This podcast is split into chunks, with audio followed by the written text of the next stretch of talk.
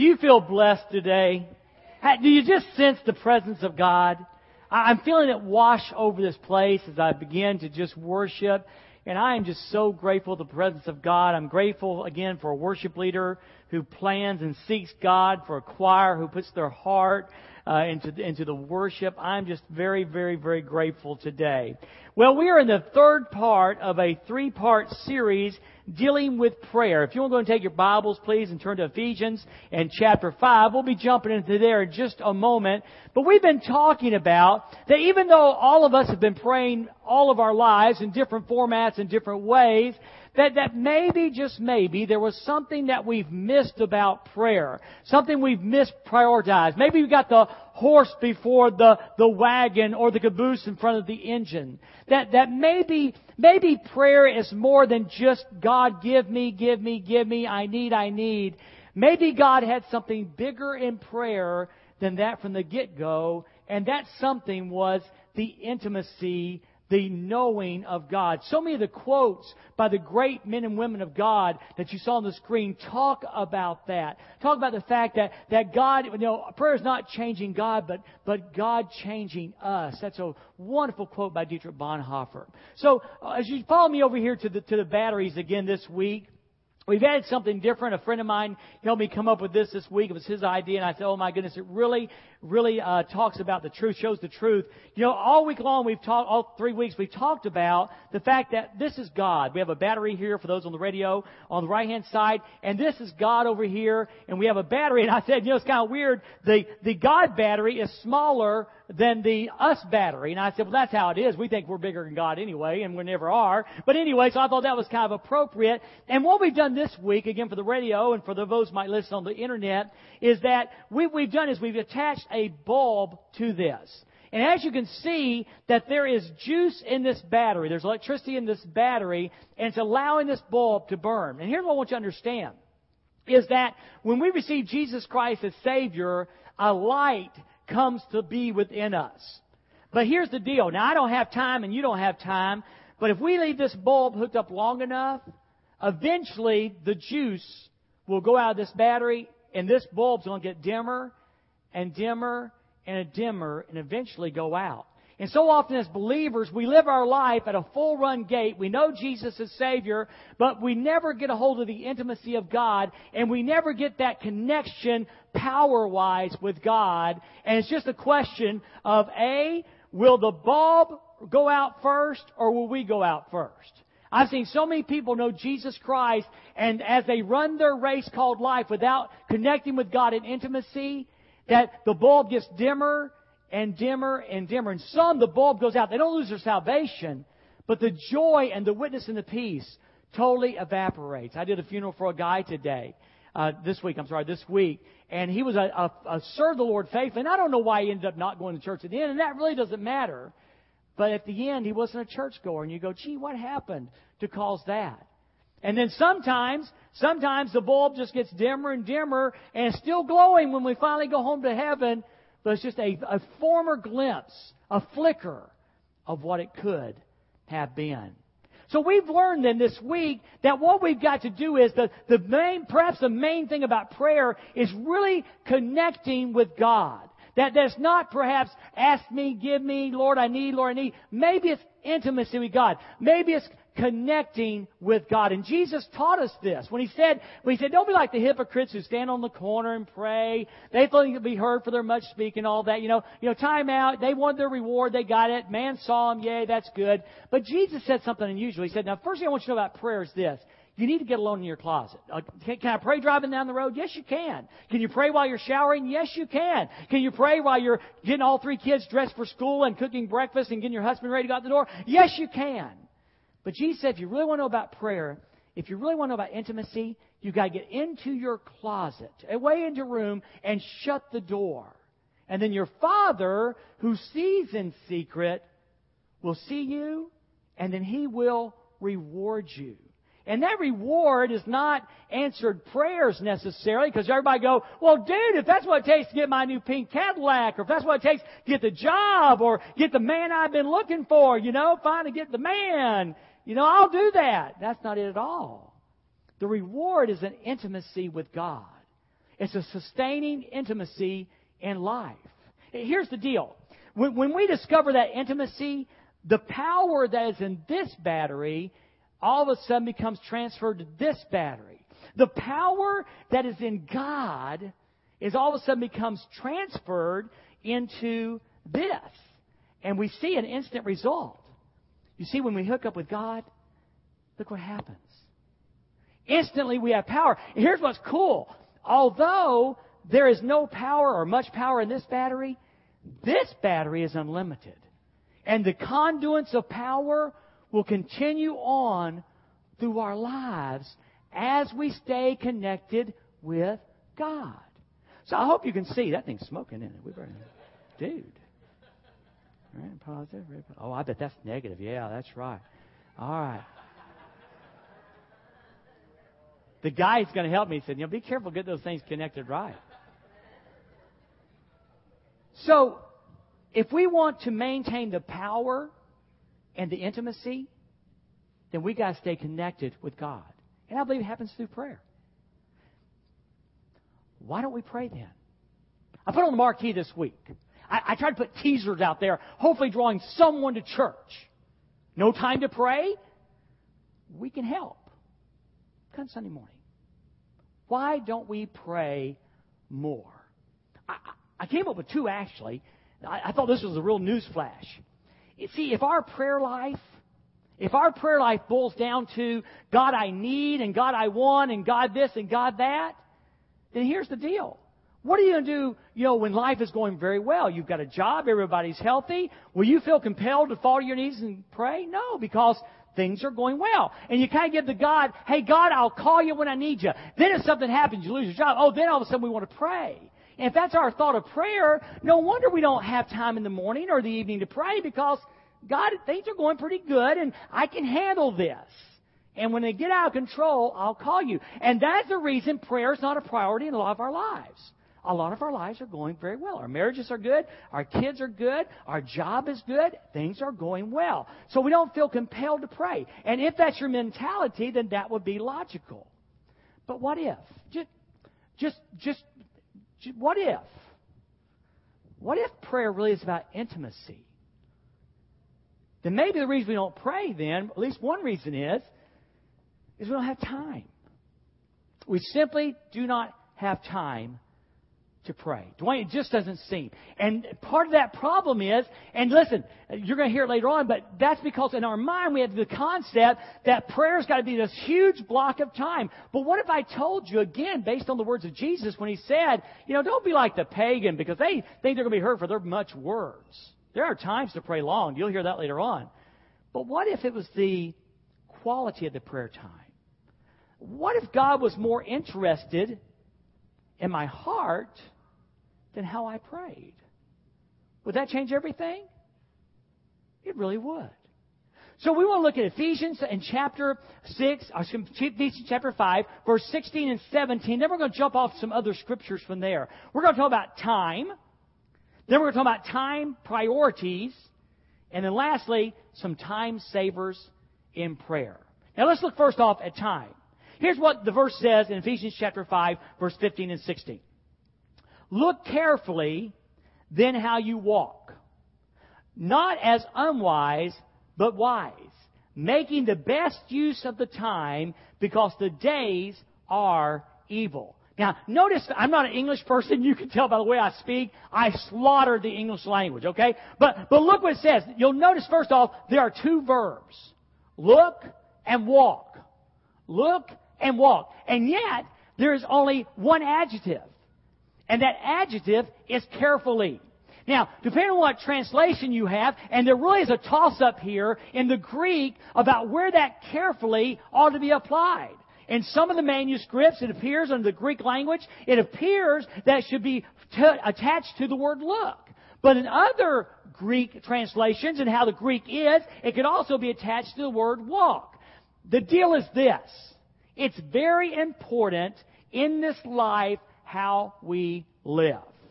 It's very important. When he's saying carefully, look carefully, then how you walk, he's saying be very, very careful how you live today. Now, do I need to spend about 15 minutes telling you why that's true? I don't, do I? Watch the news. Read the local newspaper. Listen to the talk of town. And you'll see that these are very difficult days that we are living in. So he says then, look carefully and walk carefully then, not as unwise, not foolishly. One of the words, one of the translations of the word unwise is foolishly. And in Psalm 14:1, the Bible says that the fool has said in his heart there is no God. So, so perhaps Paul is saying it's important that as we walk, we don't walk unwise, we don't walk foolishly, we don't walk as if God is not a part of our life. That's called practical atheism. We say with our mouth, I believe in God, but then we live as if He doesn't matter or doesn't exist. So he says, don't live in an undisciplined, don't live in a foolish way, but as wise. Instead, calculate. Watch how you walk. Watch where you're putting your feet. Watch as you go through life how you do life. Discipline your life. Add disciplines in your life that will help you to walk carefully. Now, did you see one of the one of the scriptures that we had or one of the sayings we had?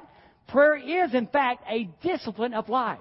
Make sure it's a priority in your life. Look carefully then how you walk, not as unwise, foolishly, but wise, calculating and discipline, Here it is. Making the best use of time. Why? Because the days are evil. Making the best use. And what that means is this. Now, if you're, I'm talking to believers. So if you're not a believer today, just hang on just a minute. But if you're a believer today, then somewhere, surely in our concept of thinking, that God ought to have like a place in our lives. Come on, everybody say amen. I mean, you don't believe that. My goodness. I mean, as believers in God and believers in Jesus Christ, surely God ought to have a part. Now let me show you over here, and I'll ask you guys can zoom in over here on these jugs over here. See, this is our life. Okay? And our life, all this stuff in here represents the things in life that rob us of our time. They're the things we like to do, the things we need to do, the worries and the concerns and all those different things that go on in life. This is it. And already the jug is pretty full. And then we come along and we, and we say, well, you know, and by the way, this is my family rock. This is the rock I gave Judy 35 years ago, okay? And so, you know, we, we gotta get that in there, okay? And then there's things like, you know, the kids' activities. We want our kids to be well-rounded individuals, so we gotta make sure there's time for the ball games and all of that. Um, surely there's gotta be time for homework and all of that. And then there's leisure time. We want to have time for vacation and all of that. And, and then perhaps maybe, um, we need time for school activities, okay? And then, then perhaps a small part, um, I don't know, you know, maybe just like watching television, okay? And then, of course, we got to get that God in there. Hang on, we got to we we got to get God in there somewhere, okay? And and it's really difficult with all the things of life going on, and that's why this is why you have such a hard time praying. Because there's so many things going on in your life, and so many things are really crucial, important, family and things like that.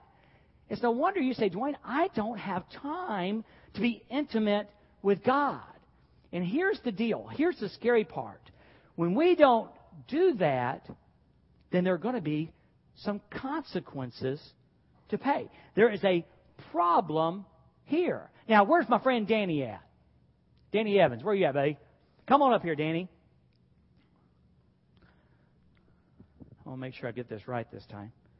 I see the problem, Dan. We got the light different. There we go. This won't this won't smoke now. There we go. Now, did you notice again what happens when we hook the power up? You see the bulb getting bright? When we connect God in here, things get bright fast. And we're drawing power from that. But let me tell you, let me just read the verse again to you, what Paul said. Look carefully then. Look carefully. Calculate how you walk not as unwise, but as wise. Making the best use of time. Staying connected with God. Because the days are evil. Now, now Danny, I know you work full time at, at, Farm Supply. Or is that the name of it? Sure. Farm Farm Supply. Now you talking in my mouth, okay? Don't talk in my mouth. That's kind of weird. Okay. All right. So and then you farm. Yes. Right. And then you have a family. Oh yeah. So so life is really busy. It's very full. Matter of fact, you're harvesting right now, aren't you? Going through the harvest time. Now, now, Danny, where's your little machine at? You got your little machine here? Now, Dan, this is a battery tester, but it, but it does so by putting a load on this. Now, this represents the world, okay? And this represents, of course, us even hooked up, even hooked up to God. Okay? Now, Danny's going to hook this up, and hope we won't blow something up here. There we go. Now, there's something called a load tester. Okay? Now, what would be some things in our life that would test our load? How about an unstable marriage? How about a child who's rebelling? How about they walk in and hand you a pink slip? How about one of your, your family members wrestling with drugs or alcohol or depression or something, you know, negative like that? What happens? Now look what happens when we put the load on. Anything stressful. Anything stressful. Look at there. You see it? Now as long as we stay connected with God, the bulb stays bright, but not as bright. Now, now, Danny, can we take those cables off and put the load back on it too? Can we do that? All right, cool. There we go. All right, I'm gonna put this on this now, okay? I don't think the deacons would like if I blew the church up. There we go. Now what happens now? Oh, did you see that? Notice how much significantly bright, less bright it is? Look at that. It's going down. Look at it. That, now thank you, Danny. That's great. If you'll just kind of, you can go ahead and hook this part back up for me. Put God back on. Okay, now do you see that? Now, we are able to sustain life effectively when we stay connected with God. When we lose that intimacy and the load increases, that marriage goes down the tubes, our children walk away, our economic situation goes down, man, we lose energy fast. Okay? What are we going to do about that? We are going to prioritize so that we can stay connected to God. Look at that next scripture, Matthew chapter 6 verse 31 through 33. Here's the deal. Let's look at option one first. How, how do we handle this? We can worry. Okay, when the stress comes and we're not connected to God, we can worry. We can fret. Oh no, what am I going to do?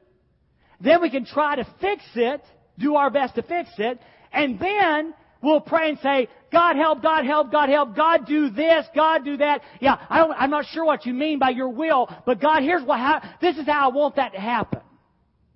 Now, here's the deal. What is going to result when we worry, fret, try to fix it, and pray that kind of prayer? Get a coin out of your pocket, flip it up, heads or tails. Sometimes it seems like, ta-da, God shows up, answered a prayer, great, God is good, and then we go on our way. But isn't it true about more than half the time we flip the coin up and God doesn't seem to be there and nothing changes? In fact, sometimes things get what seems to be worse. It's true. So there must be another option. Now look what it says. Therefore, do not worry. Now, time out. He's not saying don't be concerned. He's not saying that you've got terminal cancer and you're walking through life going zippity doo da, zippity day. Your child's in jail from a, a drug arrest last night. Oh, God is so good. Mm, I can feel His Spirit now. He's not saying that. We have concerns. When, when the trials come, we're concerned. But worry implies an inability, a, a, a lack of trust of God. I, God, I don't believe you can handle it and resort back to fretting and fixing. He says, do not worry, saying, what shall we eat? That's pretty essential. What shall we drink? That's pretty essential. What shall we wear? That's certainly essential. Now watch this. For after all these things the Gentiles seek. In other words, the world's way of handling it is fretting and fixing and then maybe casting a prayer about it. Even the most carnal person you know, even some atheists crowd, God help me. That's the way the pagans do. The word Gentile there means pagan. And look what he says. For your heavenly Father knows that you need all these things. Does that sound familiar? Sure, he said that before. Your Father knows that you need all these things. Okay, well, Jesus, what's your answer? Watch this. But seek first the kingdom of God and his righteousness, and all these things shall be added unto you. Now let's go back to our jugs. Here's life. God's sticking out the top. God, I made time for you. It's not optimum time, but thank you. You don't send me dun letters and you don't do all that. But what would happen if we took God and put Him in first? But seek first the kingdom of God and His righteousness. And I, I told you that this is my, my family rock here, so I'm going to dig him out. He's probably most important. This is Mama and all that, okay? What if I were to put her down in there, make sure the kids have an important place, and then we start adding in all these other things that certainly are viable. Here's our kids' sports life. That's important. We want to be well rounded. Um, here's education right there. Here's vacation. We've got to make sure we have time for vacation. And, you know, uh, here's uh, perhaps, um, you know, maybe we want to do a mission trip even. Uh, go there somewhere with that. And, and, then, oh look, here's a little bit of time for TV. Maybe I'll put a little bit of time, time for TV in there. Now, now watch what happens when you prioritize as Jesus says and put first the kingdom of God and all these things shall be added unto you. Watch this. This is kind of cool. So you start pouring in all the other things after you put God first.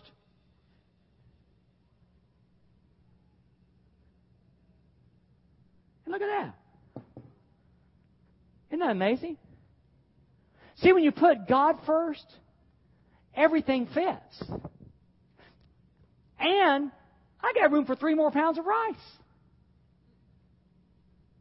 Are you hearing me? Now, listen, I want you, listen, I'm your pastor. I'm gonna shoot straight with you. You can go ahead and do life the other way. You, you can do that. Just like when Jesus said, Oh, you can pray that away. I'm just telling you, do you want to know how to pray? I'm telling you that there's a better way of living that will allow you to get connected with God and stand connected with God where your light will shine brightly and that intimacy will be maintained. And when the pink slip comes, and they will come even when you're connected with God, but you'll have a peace that your Father's in control. When, when your children are walking away from God, you have the peace that your Father's there with you. That He'll never leave you nor forsake you. you have that peace and all this together. And the amazing part is you got margin. You got margin.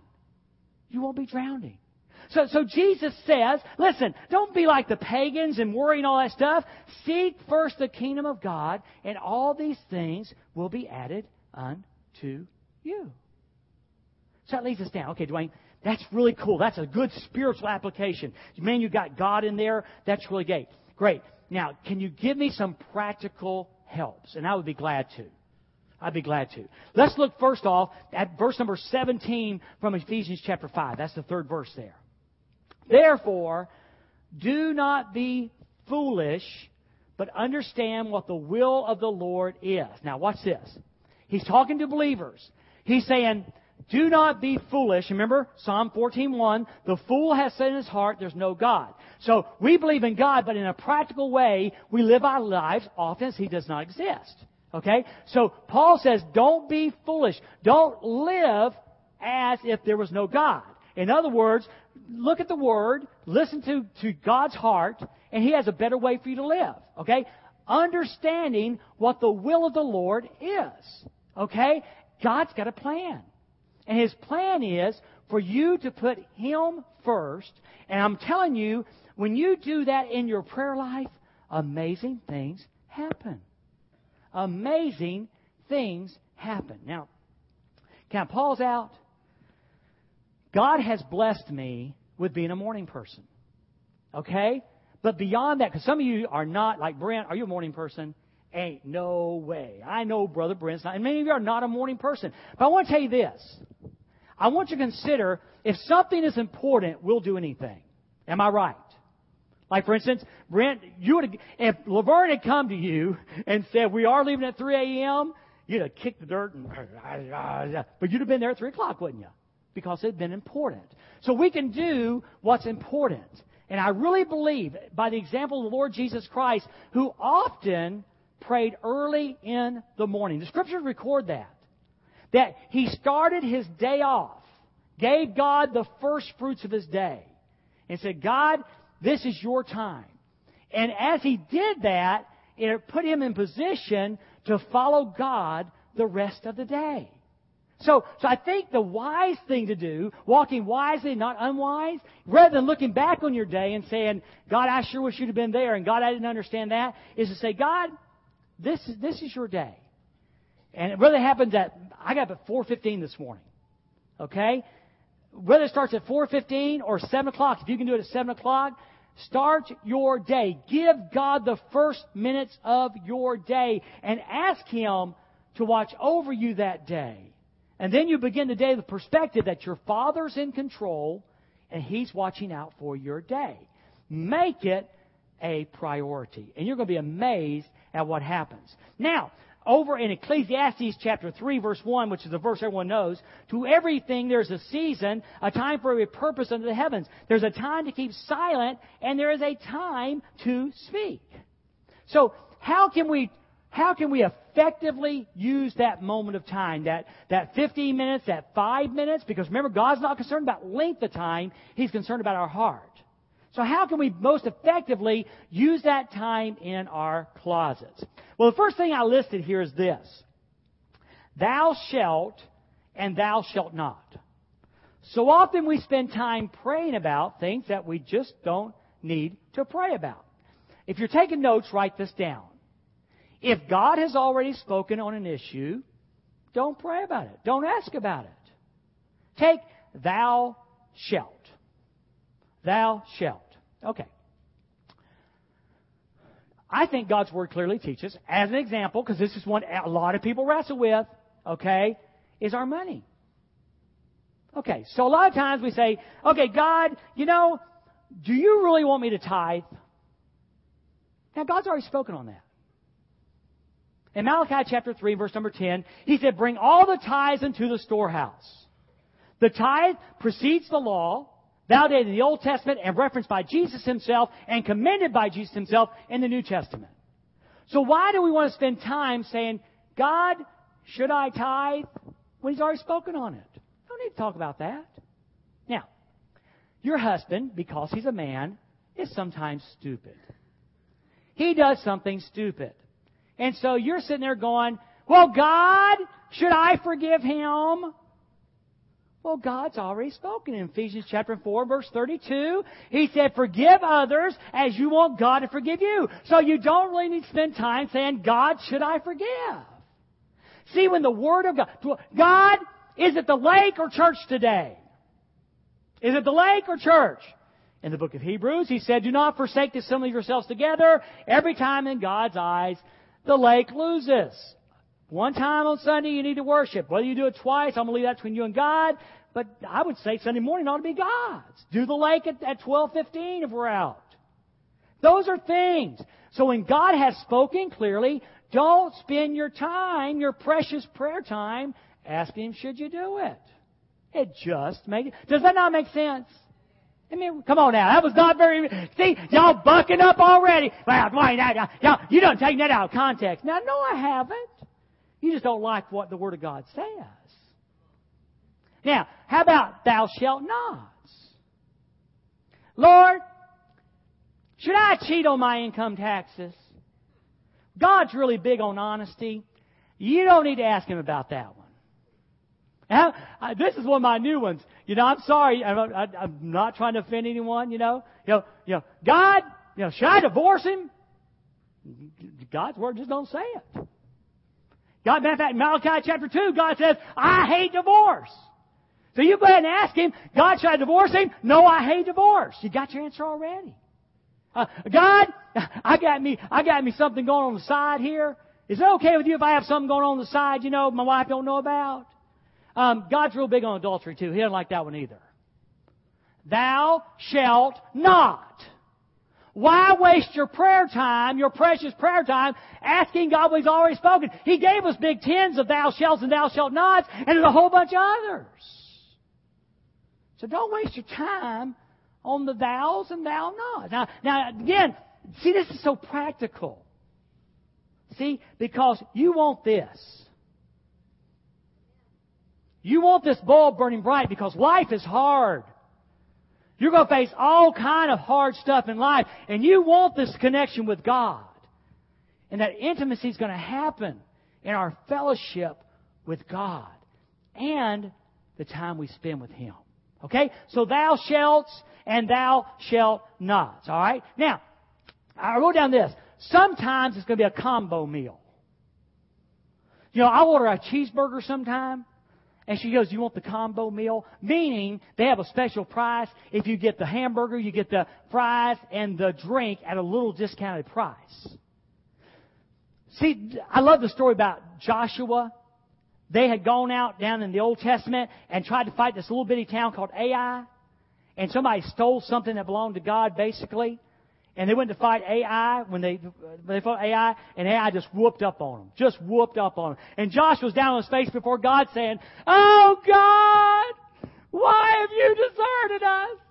Don't you know the people are going to look at us and look at you and your name's going to be defamed? Oh God, why didn't you just leave us on the other side of the Red Sea? And you know what God said? Get up off your face. This is not a time to pray. This is the time to act. Someone's stolen something from me. Go take care of it. And sometime you're going to be praying and about something, God's going to say, it ain't time to pray, honey. It's time to act. If you done stuck your foot in your mouth and offended a brother, go ahead and tell God if you won't, but you need to go to that brother and tell him you're sorry.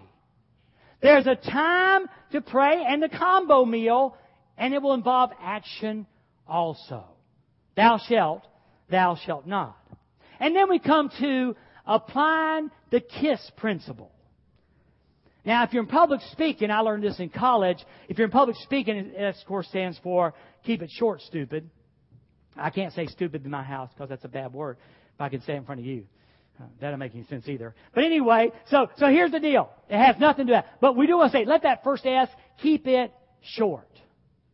Keep it short. Why, Dwayne? If you're pushed for time, you've got to understand something. You are not going to impress God with big, long, flowery words. He's not concerned about the length of your prayer. He's concerned about your heart. So don't think in your prayer life that, oh, well, I spend an hour in prayer, but, but what if those hour, that hour is all about you, and not about God? I mean, you heard some of the quotes up there. I mean, it's okay to pray three hours. That's cool. But don't think it gives you a special in with God just because you prayed three hours. You know, some of the most amazing prayers in the Bible were short. Check this one out. John chapter 11. Jesus is fixing to raise a man from the dead. He's fixing to raise Lazarus from the grave. Big deal? How long did he pray? I think it was 32 words. Here's what it says. And, and listen to what he says, by the way. 32 words. Father, I thank you that you have heard me. And I know that you always hear me. But because of the people who are standing by, I say this, that you may believe, that they may believe that you sent me. God, I know that you hear me. I know you always hear me. I'm only praying this prayer right now for those that are standing around. So let's just do what we're going to do. He raised Lazarus from the dead. 32 words. When Peter was walking on the waves and he saw the waves were boisterous, three words. Lord, save me. I think like nine words. Lord, remember me when you come into your kingdom. And Jesus said, Today you'll be with me in paradise, the thief on the cross. It's not the length of your prayer that matters, it's the condition of your heart. So keep it simple. Second thing is this. Oh, time out. I got it by the way here. There are times you're going to need to pray long. Don't think I'm making this way, oh, well, great, I'll just pray like five words and we'll call it a pray day. Now, there are times when, when Jesus faced the cross, all night. When he was choosing the 12 disciples, Brent, all night long. There's going to be some times when you're going to need to spend hours with God in prayer. But that will be the heart speaking, not just doing it so you can say, I prayed all night. That's what scares me about prayer vigils. We prayed for 24 hours. Yeah, but if that was a gimmick, then what's the deal? Very, very important. All right? Beyond that, okay? Second this. Um, I, I don't I don't know his will. All right? I'm sorry. I need to pray in accordance with his will. I'll get it. All right? Now, listen to this verse. 1 John 5, 14 and 15. Now, this is the confidence that we have in Him. That if we ask anything according to His will, He hears us. And if we know that He hears us, whatever we ask, we know that we had the petitions that we asked of Him. Now, let me tell you something I'm, I'm pretty sure. I know this in my heart.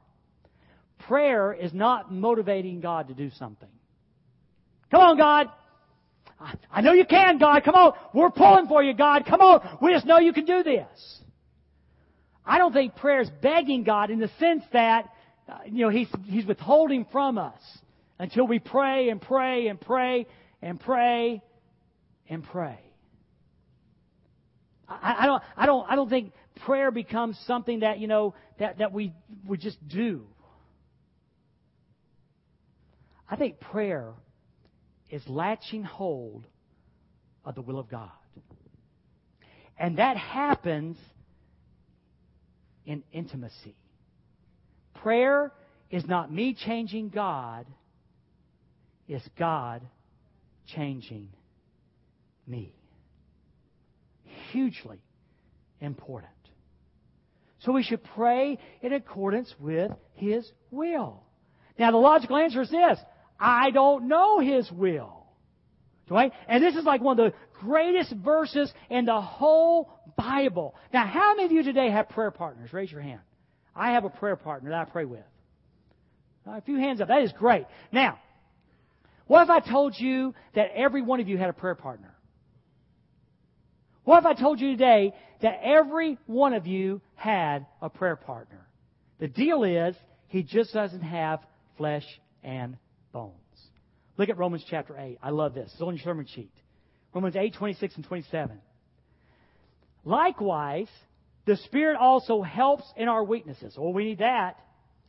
For we do not know that we should pray for as we ought. That's true. But the Spirit, the Holy Spirit, makes intercession for us with groanings which cannot be uttered. Now, he who searches the heart knows what the mind of the Spirit is because he makes intercession for the saints how? According to the will of God. So what's really cool is the day we got saved, we received the Holy Spirit. And there are so often that we just don't know how to pray.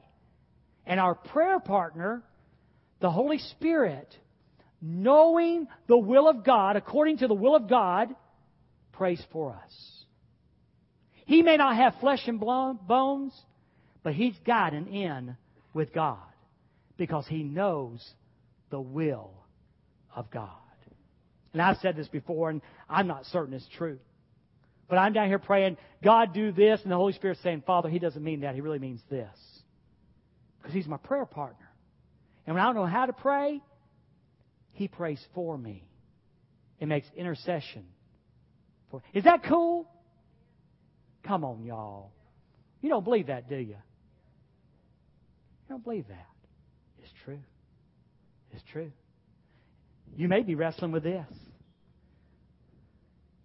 But this intimacy key and the result of intimacy is true and it's real. For many, the things, the rote things we do, I go to church, I write my tithe check, I do that. You think that's the power, but it's not. It's being connected with God. And the Holy Spirit, the day you trusted Jesus Christ, you received Him. You received Him, and He makes intercession for you. Now, watch this. Y'all know what two way means? Two way? Father, Dwayne is trying to say this, and he's praying in accordance with your will. Da da da da da da da da da. The Father says back to the Holy Spirit, okay, Go down and help Dwayne. Look what it says here. Likewise, the Spirit also, say, helps. Helps. First, the Holy Spirit intercedes, and then He lives within me. He comes back. Wait, it's a two-way street. He intercedes. He helps me do the Father's will. He helps me to forgive when I don't want to forgive. He, he helps me to stop sinning when I like sin. He helps me to love a spouse that's not loving. The Holy Spirit works on our behalf. Now is that cool? Tell you what, you just you start you start discovering some of y'all discover y'all some of y'all don't time. You start discovering that, and that is like do do do do, do, do, do, do, do, do. You find yourself forgiving someone you said, I'll never forgive them. And all of a sudden they're your friend again. You go, how'd that happen? Oh, the Holy Spirit. Holy Spirit. Now, we got last one to talk about. But I won't. Ever had the wants?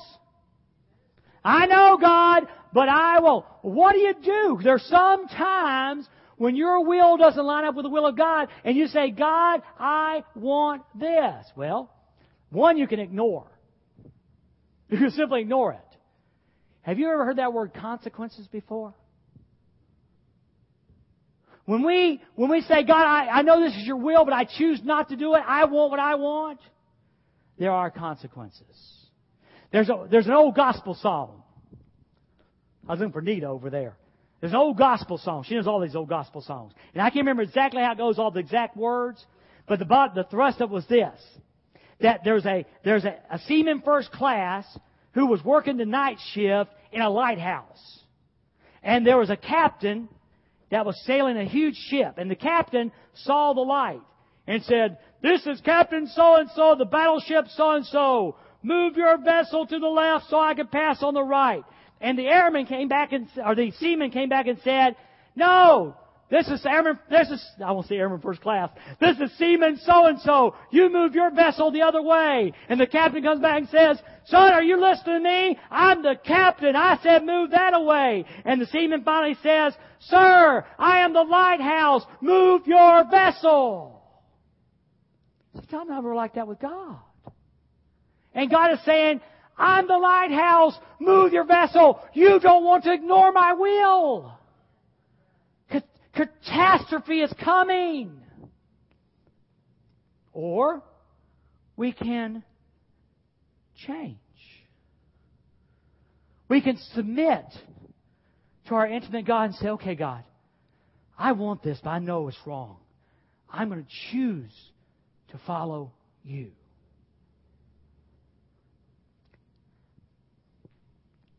How, how's that happen? Psalm 37 4. It's on your sheet there. Delight yourself in the Lord, and He will give you the desires of your heart. Get connected with the Father. Delight yourself. Be intimate with God, and He will give you the desires of your heart. So, so Dwayne, if I like be intimate with God, does that, Dwayne, does that mean I get everything I want? No, no, no. He changes your want to. All of a sudden, disobeying His will is not something you want to do. You want to obey His will. You want to obey His word. He changes your want tos. Can I have an amen? A lot of y'all know what I'm talking about. You met Jesus and you had this set of want tos. You had a desire. You wanted to drink. You wanted to do drugs. You wanted to be sexually loose. But you met Jesus one day. And did he or did he not change some of your want tos? And some of them we're still dealing with. But we're saying, I'm going to delight. I'm going to be intimate with God. And He's going to change my wants. God has a better idea. Now, if I had time, we'd get the rocks out and put them all back here and stack the cross on top and say, we can do life like this. In fact, can I be honest with you? A lot do. That is your way of living the Christian life. And if you were to be very candid with me, it's not too fulfilling. And when Jesus said, I've got a better way, and it all began with prayer and intimacy, He's asking you to, to put Him first, to put Him first, and add those things that are essential life, and everything else will be added unto you. It will begin to make sense. But it begins with saying, Our Father, who art in heaven, hallowed be thy name. God, you're like way big. You're so much bigger than me. Thy kingdom come. Thy will be done on earth as is in heaven. Hey, God, because you're so big and you're God, it's your deal before my deal. It's what you want before I want. Because you know best. Give us this day our daily bread.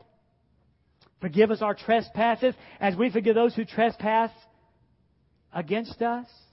Oh, oh, oh, and lead us not into temptation, but deliver us from the evil one. God, I'm depending on you. I'm depending on you for my bread. I'm depending on you for my forgiveness. I'm depending on you for my protection. I'm depending on you for the guidance of life. Jesus says that's about, that's it. That's what it's all about. And I guess my question today is what are we going to do with that? Now, of course, it begins with this. If you're sitting here today and this is your first time in church in a long time or maybe ever and you're going, well, I can't call dad, God dad or daddy or father or nothing because I don't know him. Oh, listen. He wrote a whole book about that. And we've got some friends today who would love to show you what God says about how you can call him father. And please, as you can call him daddy. And you can enjoy this privilege of intimacy with Him. And Brother Brent's going to be standing out front in just a moment, and you come down and say, okay, I want to know how I can call God my Father. Because, man, I need help.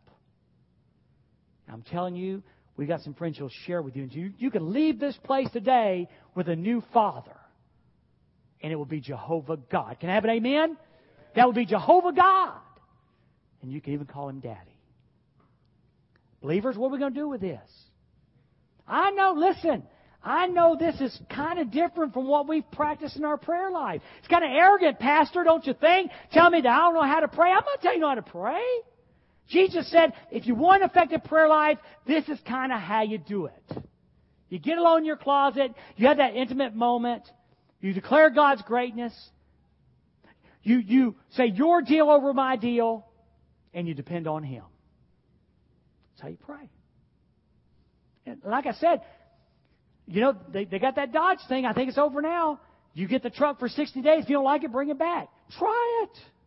Try Jesus. Now, it's not my way. This isn't me. Jesus said it. Try Jesus' way. Carve out time. I think probably in the morning is the best, but I'll leave that up to you. Carve time out. Get alone with God. Does it, Dwayne, does it have to be an hour? No. Didn't you hear? It's not about how long. It's about your heart. Well, what am I going to say? Well, start where you are. If all you know is how to ask for stuff, start there. But make God big. Your deal over my deal today. And I'm leaning on you.